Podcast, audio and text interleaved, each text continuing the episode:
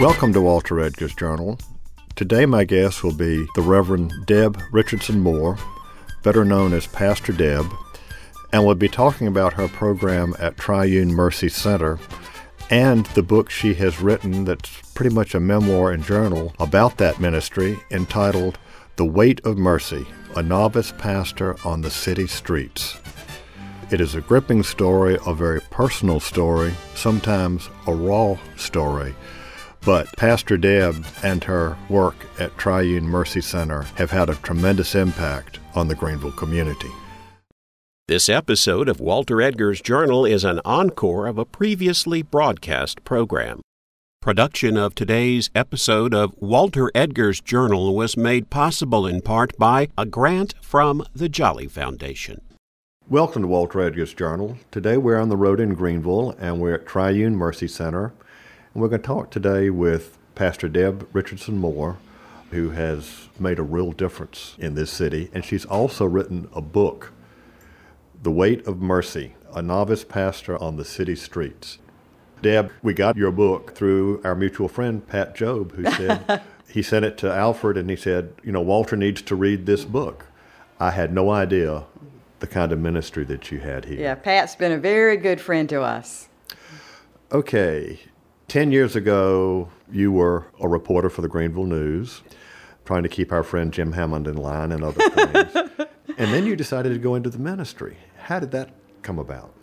Boy, it was a long, drawn out process. I was had been a reporter for 27 years and was writing religion. My editor had, had asked me to take on the religion beat.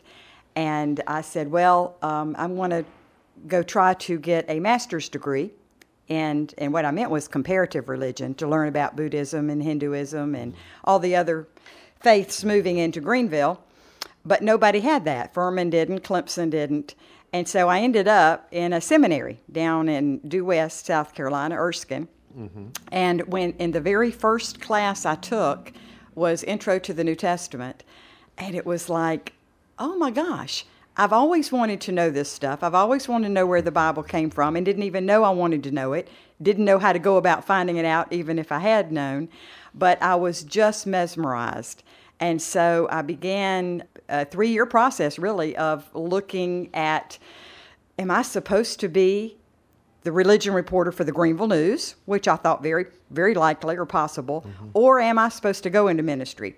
And through a long process of prayer, um, decided finally I needed to leave the newspaper and get finish my MDiv uh, in a more timely manner and go into ministry. MDiv being Master Divinity. Right. Mm-hmm. Okay. Did you get support from your denomination? Oh no, no. Uh, I was Baptist, and when I started, I was in the Southern Baptist Church. Mm-hmm. And when I started seminary, my family left that church and went to First Baptist Greenville, which is not Southern Baptist, was much more welcoming to women. And it really, I just thought, well, this will be fine. We had women on our staff at First Baptist, and I just, I think, was a little naive about being a minister in the Baptist faith. Once you got your degree, you had some counseling from the pastor there, didn't you, at First Baptist about, or someone about looking for a job? Oh no, that was uh, that was really somebody in your, your, neck of the woods. That was a chaplain in the um, Department of Corrections, whom I had dealt with uh, as a newspaper reporter. And he had uh, written to me when I was in seminary and said, okay, we'll, uh, because his job was to be a liaison between the Cooperative Baptist Fellowship, which is a more moderate branch of the Baptist, and new seminarians uh, who were graduating. And so, yes, I came down to Columbia and met with him and in all honesty, he told me, you know, we support women in ministry, we send resumes, but to be honest with you, the search committees um, often just throw the women's resumes into the trash can and look at the men's. Then you had to figure out what you spent the last three years doing, what you were going to do. Uh, yeah, well, by that time it had been five and a half years. Oh, okay. It's, yeah, because uh, by the time you know, because I'd worked part time, and oh, I, I, was I was absolutely devastated. I remember going down to the Columbiana Mall, and uh, I, I, was actually numb after that meeting, and sitting there getting a, a glass of iced tea, and sitting in the middle of the concourse as people walked by, and thinking, what have I done? What have I done? I have turned my family upside down. We had actually sold stock to uh, support ourselves. We had two children in college, one coming behind them. What in the world have I done? And I'm not going to get a job now. How did you end up at Triune? Well, uh, one of my seminary friends went to Buncombe Street Methodist Church, and she was my age. She was a much older student as well, second career. And they assigned her because Triune was undergoing a lot of changes. It had gone from a Methodist church to a non denominational church. And Buncombe Street had stepped in to sort of take them on as a satellite mission. And they sent her over to be the student pastor here. So as we would ride back and forth to Erskine, she would talk about this place. And to me, it sounded like the gospel. She would tell me about the homeless people who came in and ate dinner here and worshiped, and then she knew they were going back out onto the street at night. And I knew she had a few of the elderly remnant of this church, 80 um, year old uh, white congregation. And I just thought, oh my heavens, that's what the gospel is supposed to look like. Triune originally, this was a working class neighborhood. Was that our middle class neighborhood? Yeah, yeah. I, I think, uh, yeah, middle class. Uh huh. A railroad community. Mm-hmm. They, I understand, they were up to about 700 members mm-hmm. at some time in the 1900s. Uh huh. And then people moved out. Mm-hmm. The neighborhood changed. Yeah, uh, we are on the, the edge of Poe Mill. Poe Mill crumbled, drug dealers moved in, prostitution, and the people began to flee from the church. Mm-hmm. I heard you once describe this area with the Salvation Army just down Rutherford Street and a homeless shelter. You called yourself the homeless triangle. Yeah, actually, the police called us that uh, when when I first got here. Yeah, we're two blocks from the Salvation Army, which shelters men and women, and then we're about three blocks as the crow flies from the Greenville Rescue Mission, which shelters men. And so the police said we made sort of a lopsided triangle. And they call this the homeless triangle. And they said a lot of the homeless people live within the boundaries of it because of our services. Now, I think what, what also drives a lot of that is um, there were four day labor places. And I think to me, that's what really drives where the homeless congregate. You say were. Yeah, um, I, and I couldn't even tell you how many are still here. Um, the the city has been getting a little aggressive with uh, as the leases expire. Mm-hmm. Of uh, not having all those in one area, but some of them have just moved right across the county line, which is just three or four blocks west of here. So they're still nearby, but they're not all right in this so called homeless triangle anymore. Okay, that explains what Triune is. How did you get here? Oh, well, the, the pastor that I mentioned left. She kept on, but she moved to chairman of the board, so they were looking for a pastor. So, so this is an organization that has its own self-governing. Right, right, and board. most of the the board members are from our partner churches. You know, so they've already had an interest here, their support. Now we've uh, grown so much that we're actually pulling about a third of our board members from our own worshiping congregation on Sunday mornings. Oh. But at that time, it wasn't. No, nobody from the congregation would have been on there. But anyway, when she left, she became chairman of the board to try to find a pastor before you know she she just left entirely, and um, she said, "Why don't you apply?" And I said, "Well, I'm not a Methodist." And she said, Well, it's become non denominational. I think they would consider you. And so I applied, and much to my surprise, they were willing to take a chance on a Baptist. Okay. Your first Sunday here. Oh, painful. You had been given some advice on things you were not you were not supposed to do. you weren't supposed to give anybody money, mm-hmm. and you weren't supposed to get in a car with anybody and mm-hmm. go off. Mm-hmm and you fell for some sob stories. That's right. That's right. And to this day, I don't know how that man knew that that was the first day. Of course, I might have fallen for that eh, for the first six months. But yeah, a very nicely, neatly attired man came right after the service, 12 o'clock, stood out on the steps, said, Pastor, I need your help. Um, I'm a pastor down in Laurens, and uh, I was bringing my youth group up to sing at a um, uh, service in Simpsonville, I believe he said. And uh, we are late. My van broke down. And so I thought he was asking for a bus or something. And I said, Well, we don't have a bus. And he said, I've called a taxi and it's going to cost $23.60. Can we have help from your offering plate? And I said, Well, well, no, but um, I'll run to my, get my purse. And, and, and took out literally $23.60, came and handed it to him, and asked my husband and daughter if they could take him to his broken down van. And they put him into our car and took him off. And he didn't have a broken down van. He did not. okay. And how did, how did it feel when it came home to you that you had been suckered? Oh, like I'd been punched in the stomach. You know, just, uh, you know, anger at him, anger at myself for my stupidity.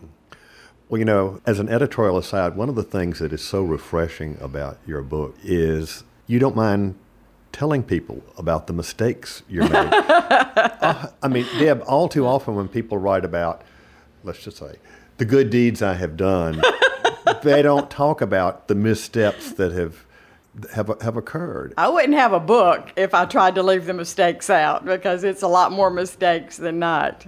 Well, when you came here, this was only going to be a temporary job, right? A one-year oh. job. Oh, I, I, w- I was leaving. I was leaving. Why? I thought you were had a calling to come here. Yeah, well, yeah, God and I wrestled with that one.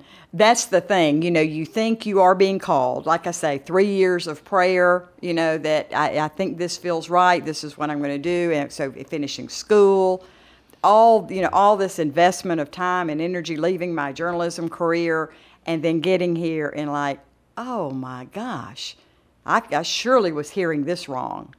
Yep. Nobody. Yeah, and not only that bad first day experience, the first night the burglar alarm goes off, you got to get up, you and your husband get up and come down. Mm-hmm. And that happened pretty regularly. Oh, yeah. Uh, it was going off all the time. Mm-hmm. So, when did it start to feel right? Mm. That's a real good question. Um, by by January, I had started in August. By that first January, I had hired um, Alfred Johnson, who was a former paratrooper in the 82nd Airborne, and he was an ordained Baptist pastor as well. And he had such a calming presence here. So that helped immensely. And then in January, we were joined by David Gay, who was a retired engineer from Fluor, and he was going to attempt to get folks into drug rehab because that was that was what happened. I was looking out over the soup kitchen, which was our kind of main ministry then. Yeah, the three things y'all did. You, you had a soup kitchen. Was that just on Sundays? Uh, no, no, no. It was boy at that point. It was five or six times a week. Okay. Yeah. And you had a, an adult clothes closet. Right. And what else? Uh, food pantry. Food pantry. R- groceries, yeah. So, but we look. I looked out and I, I would see all these people and I thought, well, everybody in here is either on drugs or alcohol and living on the streets. Why are we treating that with food and and clothes? And so we hired David to get to sort of try to, to deal with that. The, and so it was shortly after those two came, things got immensely better. But I still just didn't like it very much. I was still thinking, I don't know that I want to stay here after a year. You had staff problems. Yes. Yes. One of your staff was an addict. Mm-hmm. And you, it took some tough love to make that call. Yeah, but yeah, it did. Because this was a man that I very much felt for. He had become addicted after um, a horrible industrial accident, had gotten addicted to prescription pain meds. And the previous pastor had given him a job here and uh, understanding that he was clean and had helped him find an apartment. So we were, we were really bending over backwards to help him. But it just became clear um, that he was still using you know, falling down on the job and actually went into seizures one time. And so, so that really, it, that was pretty clear cut to me. Um, that I asked him for a drug test and he refused, and so he resigned. Okay. All right, you're, you're here six months. You're still trying to figure out what you're supposed to do, but you, you've identified a key problem, and that is mental illness, mm-hmm. which since the 1980s in this state and everywhere else we no longer have many people at the state hospital. And then you have people who have addictions, whether it's drugs, alcohol, what have you. You're not trained for that, Oh, absolutely not. but you found somebody. You had a, actually a volunteer. Did he not volunteer? No, no, we hired him. You got hired a him. grant. Got a grant and hired him. hmm Had you been taught to write grants? No, no. Uh, had a woman come in after I had been here about two months, and she said, uh, "I am a professional grants writer, and I feel God calling me to write grants for you pro bono." And to this day, she writes grants for us. She has brought in hundreds of thousands of dollars. She's been my chair of the board. Wonderful woman. And so when she rolled off the board, I said, Well, you're not going to stop writing grants, are you? And she said, Well, I guess I can't quit until God tells me I can. So all of this is just kind of coming together. Did, did, Oh. that, did that tell you something? It does, it does, because I have never been one to think that God reaches down and manipulates and makes these changes. But I tell you what, you can't be here long without feeling something supernatural, spiritual is going on. Some of the people He has brought to us, my, my new music director, oh my heavens. I, I could not have envisioned a music director with a heart for the homeless, a knowledge of sacred music, a knowledge of rock music.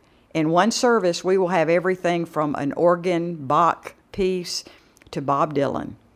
And he does it all, and he pulls together a choir, a gospel band, a, you know, and rock musicians. Well, now you have a real congregation here, right? Right? hmm All right. This isn't just a homeless shelter. This is Oh, an no. this is an active non-denominational congregation. Now, we're not even a shelter, period. Did you realize that? No, I did not. Yeah, know. yeah, nobody stays here. Okay. This is a church, and uh, I don't think we could ever bring this building up to code to have people live here. So no, nobody lives here. It's just all sorts of you know six days a week of just all sorts of activities and Well, worship. But when you came here eight years ago, there were not activities six days a week. Oh no, no, no, no. You had your food pantry on like you know one day a week, and Right. your your clothing one day a week, and then were feeding folks. Right. Three meals a day, or just one meal a oh, day? Oh no, no. I think about five five meals a week, and then I think we went to six meals a week. But it was always we always had uh, Saturday lunch and Sunday evening dinner. Those have been the staples, and then other meals have kind of come and gone. Right now we're doing we're all, we're down to three, and that is by design. Now, why is that? Because I know in, in Columbia, where a lot of things are being debated about the homeless, there are several churches that do, like Washington Street Methodist has a soup kitchen every day, Trinity Cathedral feeds Sunday breakfast and prepares lunch for folks to go out. And they're supported, by the way, by other churches. But they're ad hoc. Somebody will decide to feed in Finlay Park, and somebody Right. does this, and somebody does that. A lot of folks are doing it, and this is this seems to be the first thing people think about when you're dealing with the street people, as the Mm-hmm. term is sometimes used in Columbia, is let's feed them. Mm-hmm. That'll take care of the problems. But that's not the problem. Exactly. And, and that's a hard lesson to learn. And that's, uh, you know, food is where everybody gravitates to. When Triune was opened as a Mercy Center in 1989, the church was in decline. And the, the pastor at that point said, well, let's at least try to reach out to the homeless people who are now living around us.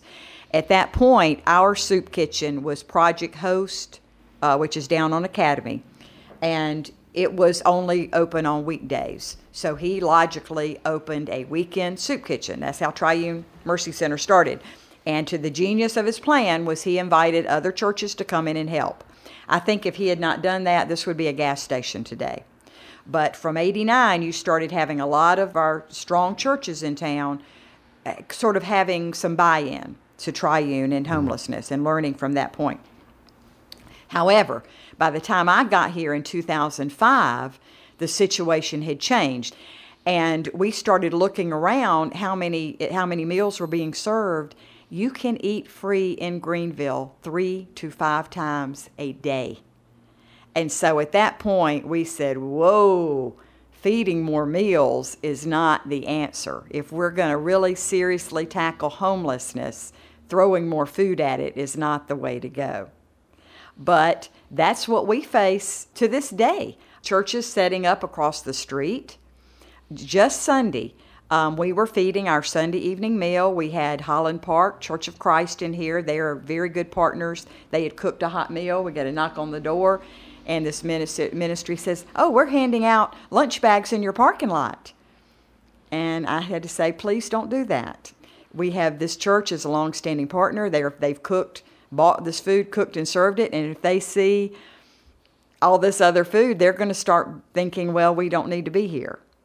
So I think people just don't think, or they don't think very deeply about it. It's perhaps the journalist in you and, and, and not the pastor, but there was a, a wonderful story of as you are, you know, serving, and somebody comes, well, we want to do Thanksgiving dinner, mm-hmm. and your comment to this person who came is, you know, there are 364 other days of the year where people might be helped and not just make a big whoop to do about yeah. serving Christmas or Thanksgiving dinner. Yeah. It some people make that a big deal, but then you don't find those same folks working with the soup kitchen the rest of the, that's right the rest mm-hmm. of the year. Mm-hmm. But in their defense, Walter, I have to tell you, that's how I started back years and years ago. You know, when I was a young mom raising children, that's when it would come to me. Okay, now we need to do something for Christmas. Somebody something for someone for Christmas. I don't know why we think that way, but that's just how we start usually.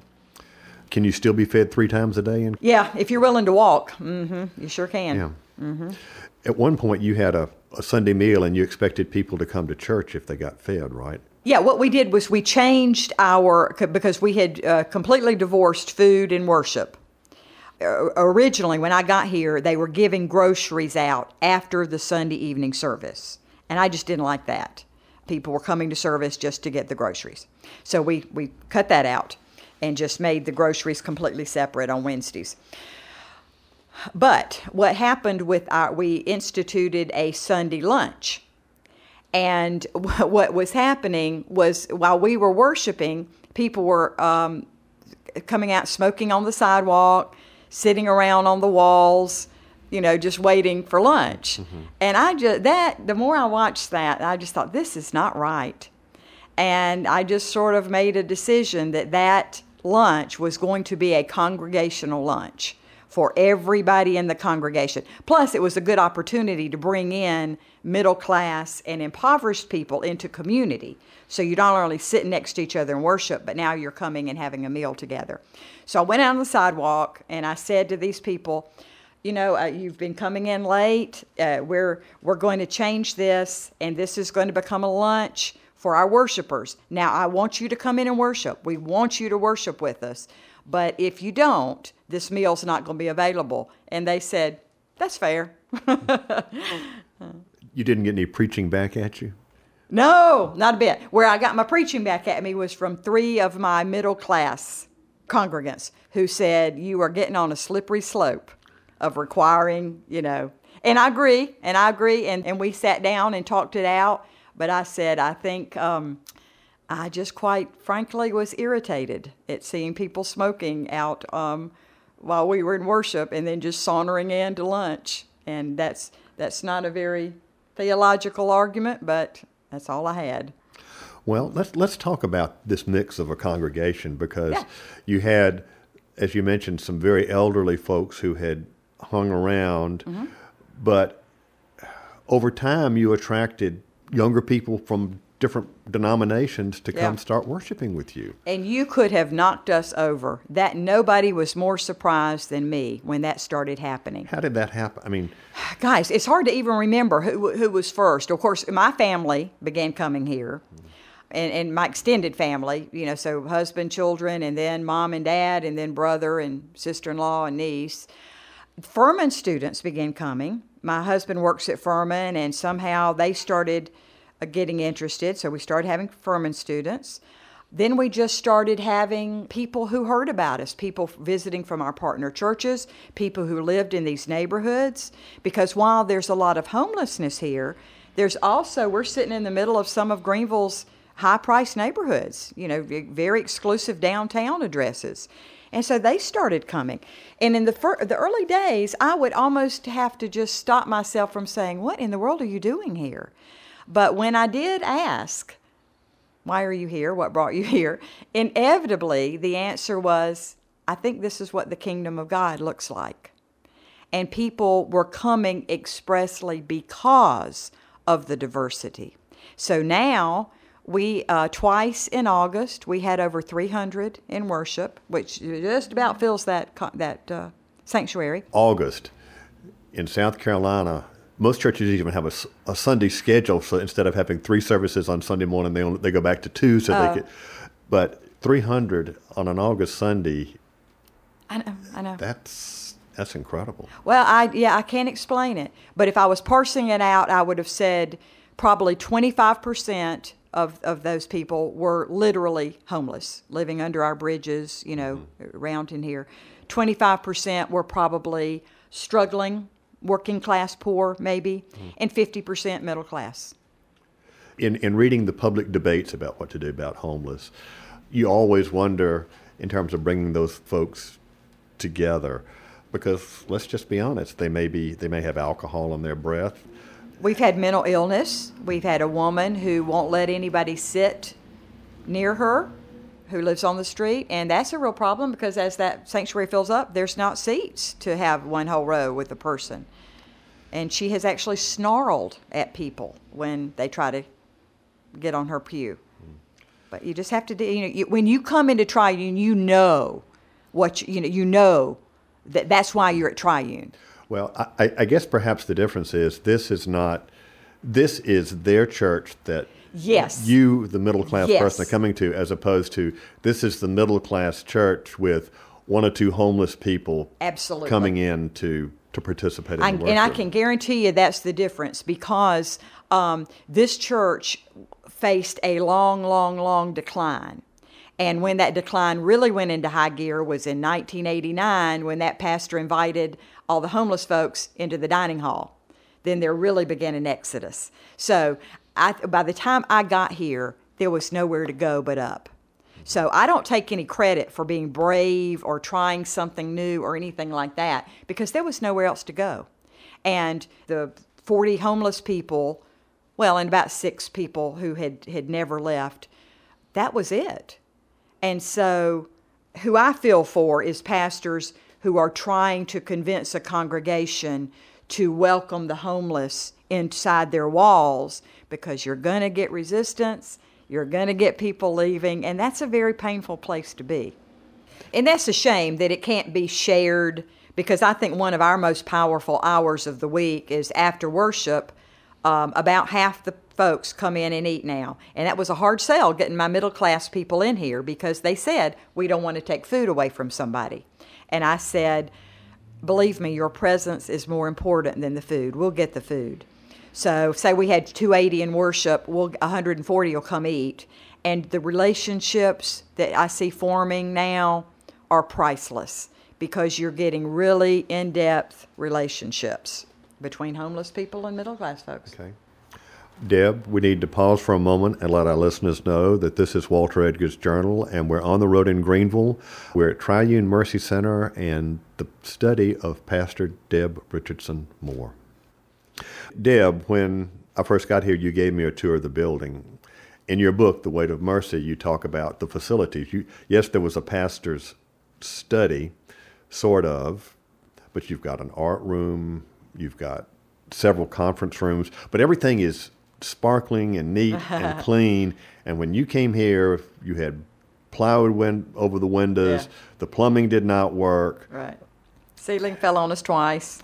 One of the things that I found really fascinating is those being ministered to then began to be a part of the solution to these problems, not just oh, absolutely, not just yeah. taking a handout. Absolutely, no, and that has been the most beautiful piece is um, well first of all to, to, back to the beginning of your question i believe philosophically and theologically probably that when we are surrounded by beauty our behavior improves. And they've done studies that if a place is trashy and graffiti filled the behavior of the, the residents goes down. So i wanted to surround people with beauty and i wanted to say through that you're worth it. You're worth making this place beautiful Secondly, the folks we were ministering to began coming in to volunteer and they wanted to work. I don't know if you noticed um, when you came in today, there are probably whew, five to eight homeless volunteers working downstairs, unloading groceries. Um, they helped Don go pick up the groceries. They're just around here working. They weed the flower garden. They work in the vegetable garden, and they're the ones who, who by and large, painted all these rooms, helped us lay carpet, tile, uh, laminate floors. Did you know a lot of work we had to have professionally done, but a lot of it uh, we could use our own folks. And that has just given them such a boost in self esteem. As you can see, my office is filled with original artwork that, that the artists have made in our art room, and all of these have said, Pastor, we want this in your office, because I wouldn't take anything otherwise. Uh, I'd have it out in more public places. But they'll say, This is this one we want in your office. So everything we can think of to help raise people's self esteem, to remind them of who they used to be, whether it's art, music, gardening, that's what we use. You see, I think that's another interesting component to your to your story is that these people weren't all born in poverty. Oh no, no, not at all. In fact, some of them clearly were not just middle class; they were upper middle class, mm-hmm. and for whatever Sometimes. reason, they have mental illness, addiction, mm-hmm they fall into where they are. That's right. But how did you decide that art would be something? Oh, I didn't decide. There are so many ministries we have here that are here because somebody came to us, and here again, I see the Lord at work, and said, You know what I could do for you? Now, when somebody comes to me and says, You know what you need to do, I turn off my ears. I'm like, I don't need to do anything. now, if you want to do something, and same, it was. Uh, it's been a long time. About six years ago, an artist came to us, and she said, "Could I bring in some art supplies down into the dining room on Sunday afternoon, and just start letting people do art?" And we said, "Sure." And that is one a, a place where I will give us credit. We are uh, glad to try anything.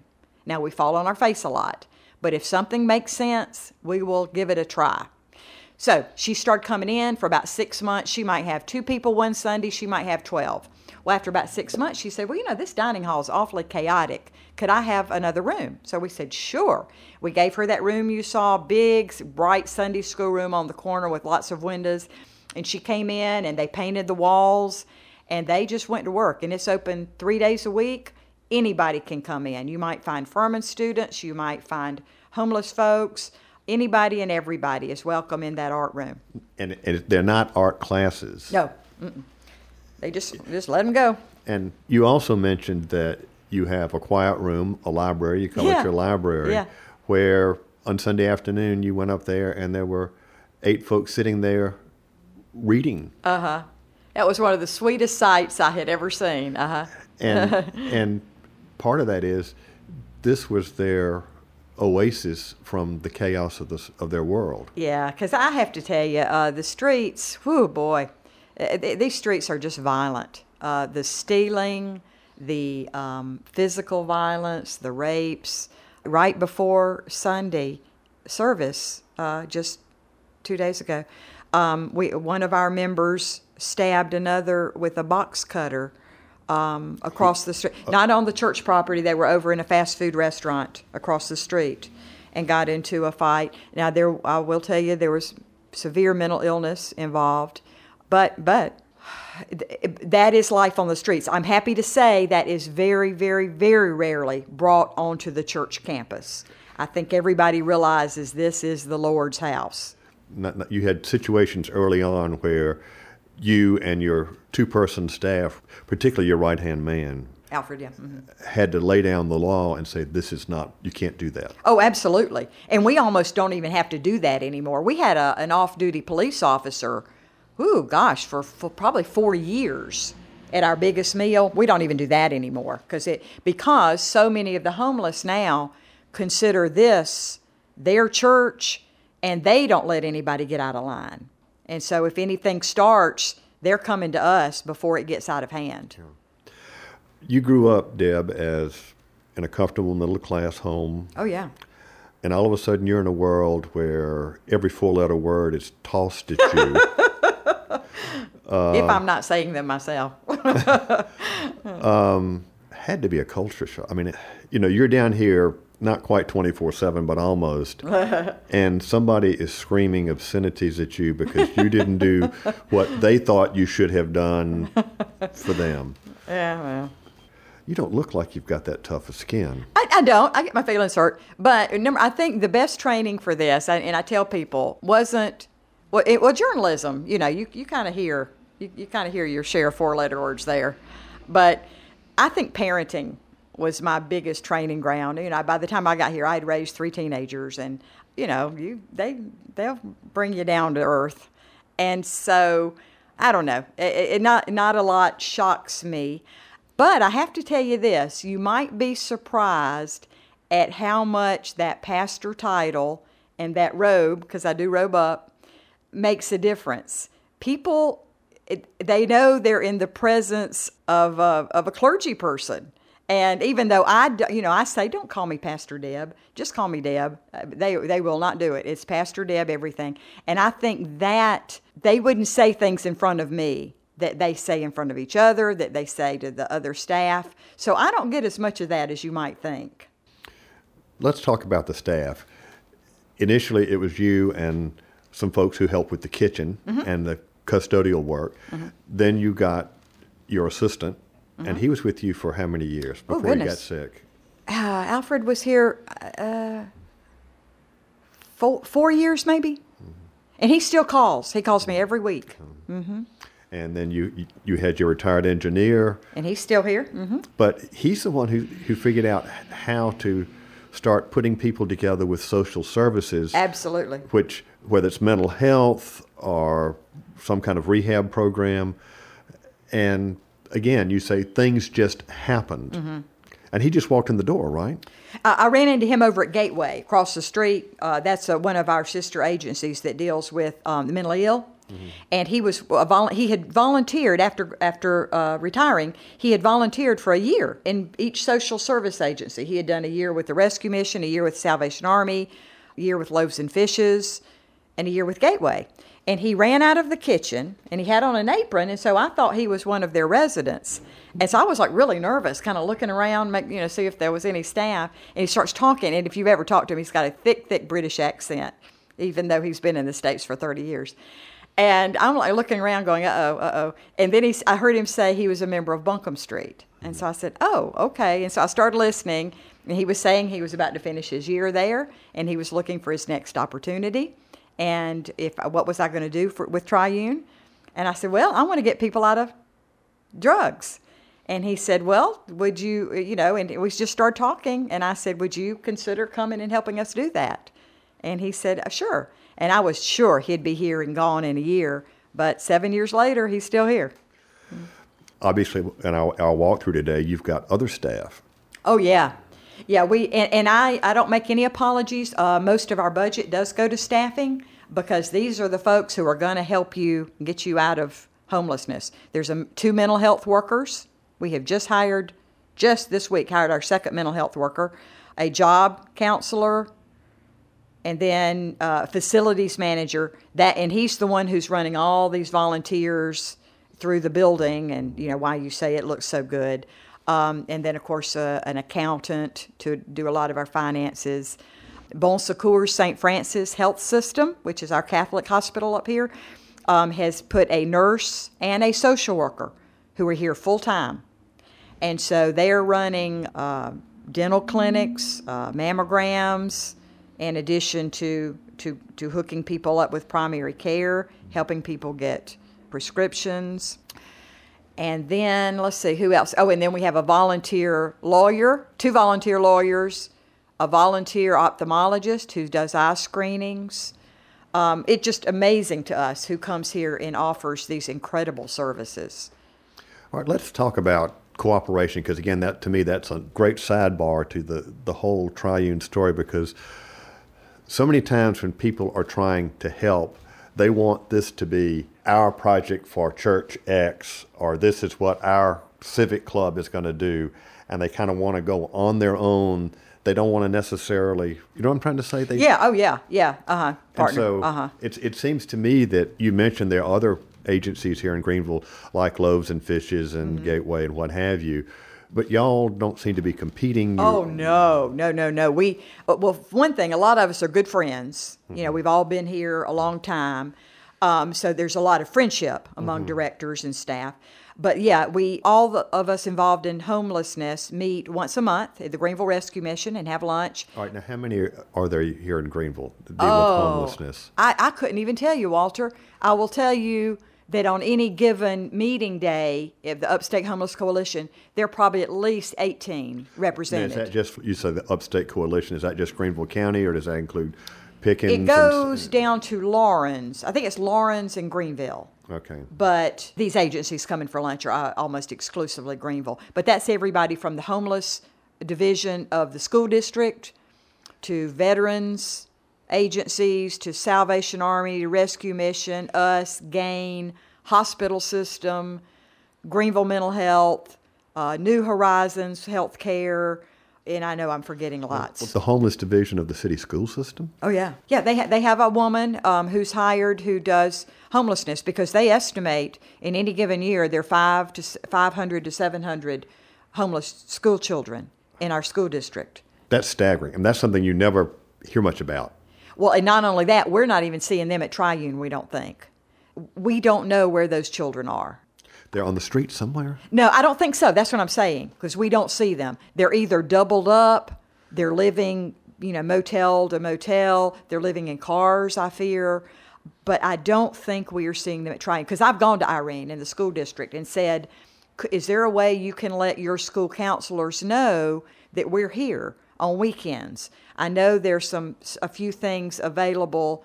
Well, they're going to school and library and that kind of thing during the week. But you know, if they came here on weekends, we would have hot meals and all that. But we just haven't seen. That. Now it's possible they've been in here. We haven't identified them. And and we get some families in here on Sunday nights with children, but I can just tell they've got housing of some sort. The, the children are just too neat, too mm-hmm. well cared for. Well, um, we were looking early at a, at a collage of photographs, and, and when you talk about in your book about people sleeping under bridges, overpasses, that's not just an expression. Oh no, no, that's quite quite literal.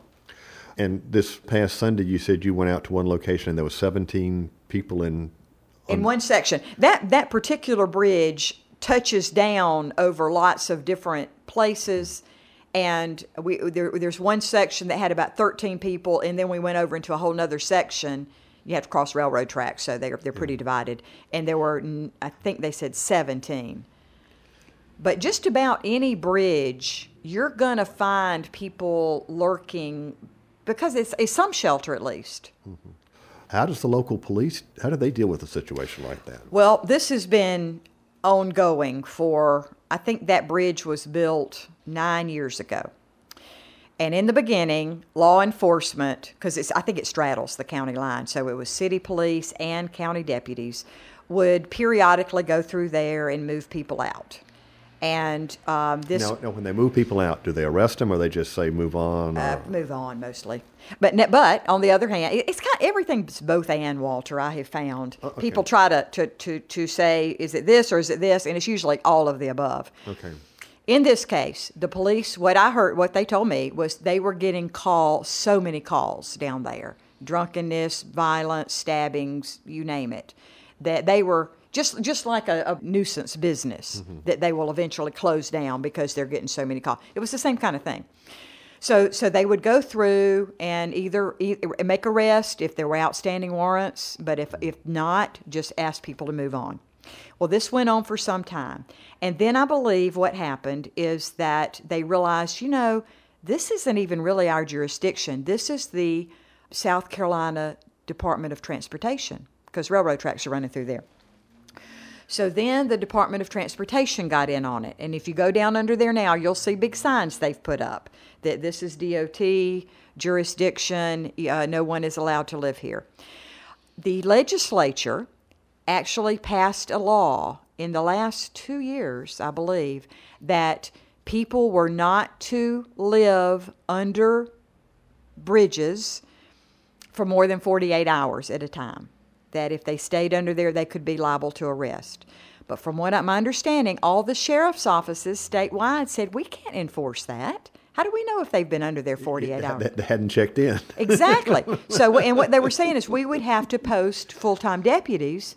So, I, that, to my understanding, they're still in the middle of that. Mm-hmm. So, right now, the latest thing I've seen, just about everybody under there now has a tent. So, it's become a sort of more permanent, where it used to just be lying on the ground, sleeping bags, some structures up under the girders. It's now taking on a more permanent look.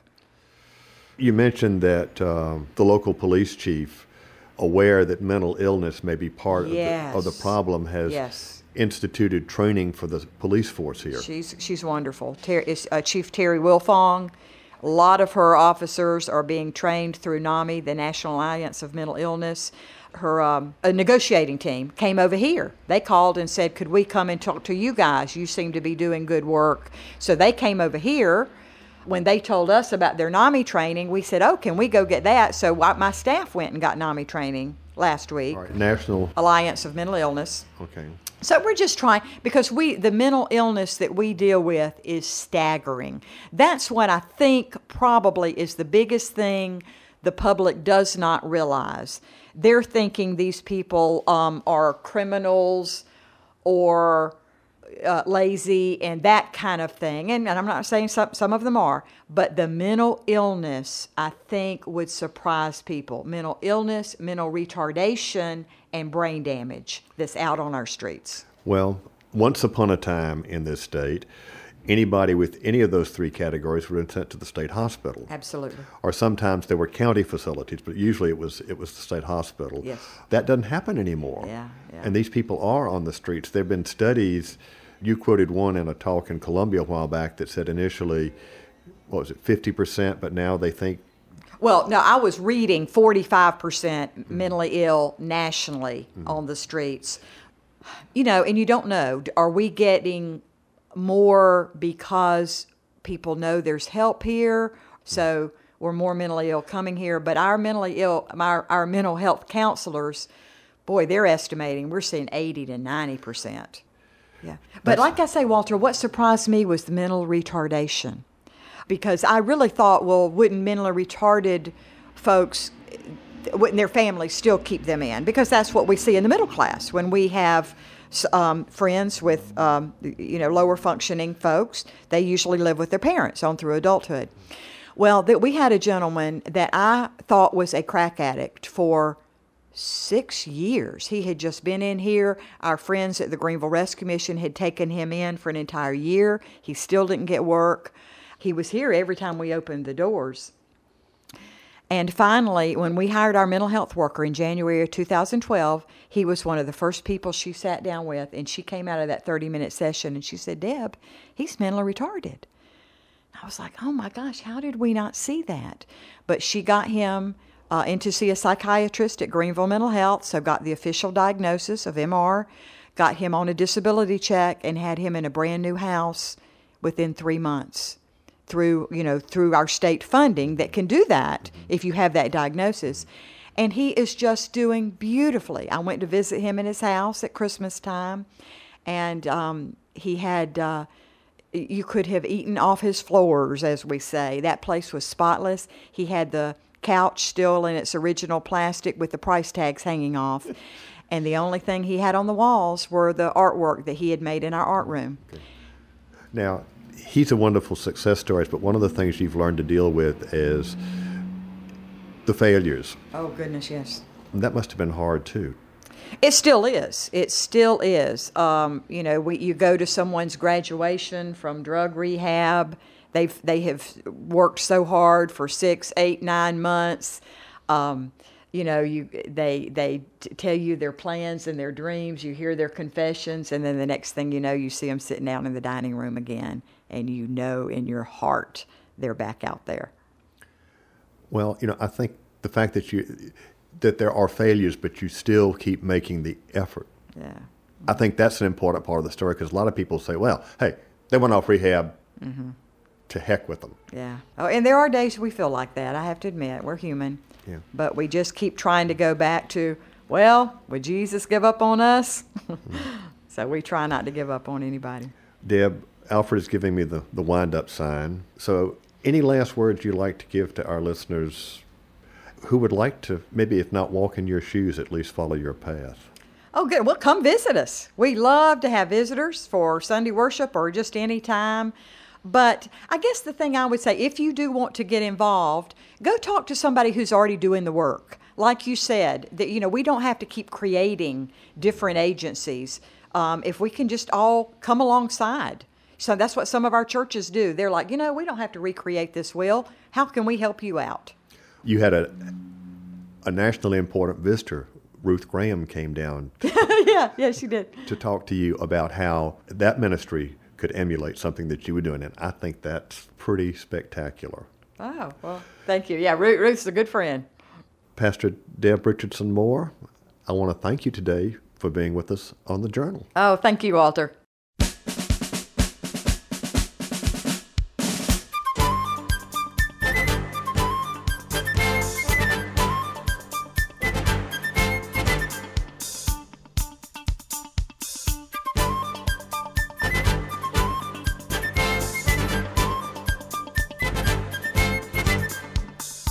This is Walter Edgar, and I hope you enjoyed today's journal.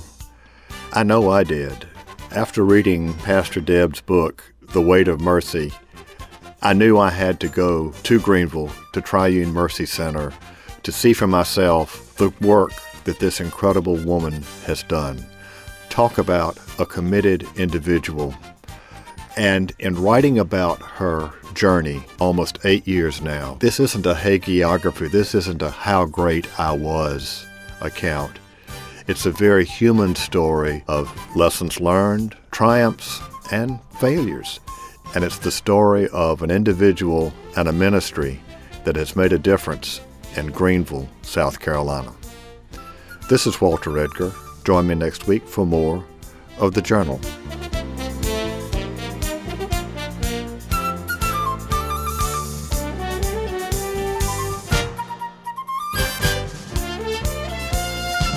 The views and opinions expressed by the guests on Walter Edgar's journal are their own and are not necessarily those of South Carolina ETV Radio. Walter Edgar's Journal is a production of South Carolina ETV Radio. The producer and engineer is Alfred Turner. Production of this program is made possible in part by listener contributions to the ETV Endowment of South Carolina. Production of today's episode of Walter Edgar's Journal was made possible in part by a grant from the Jolly Foundation.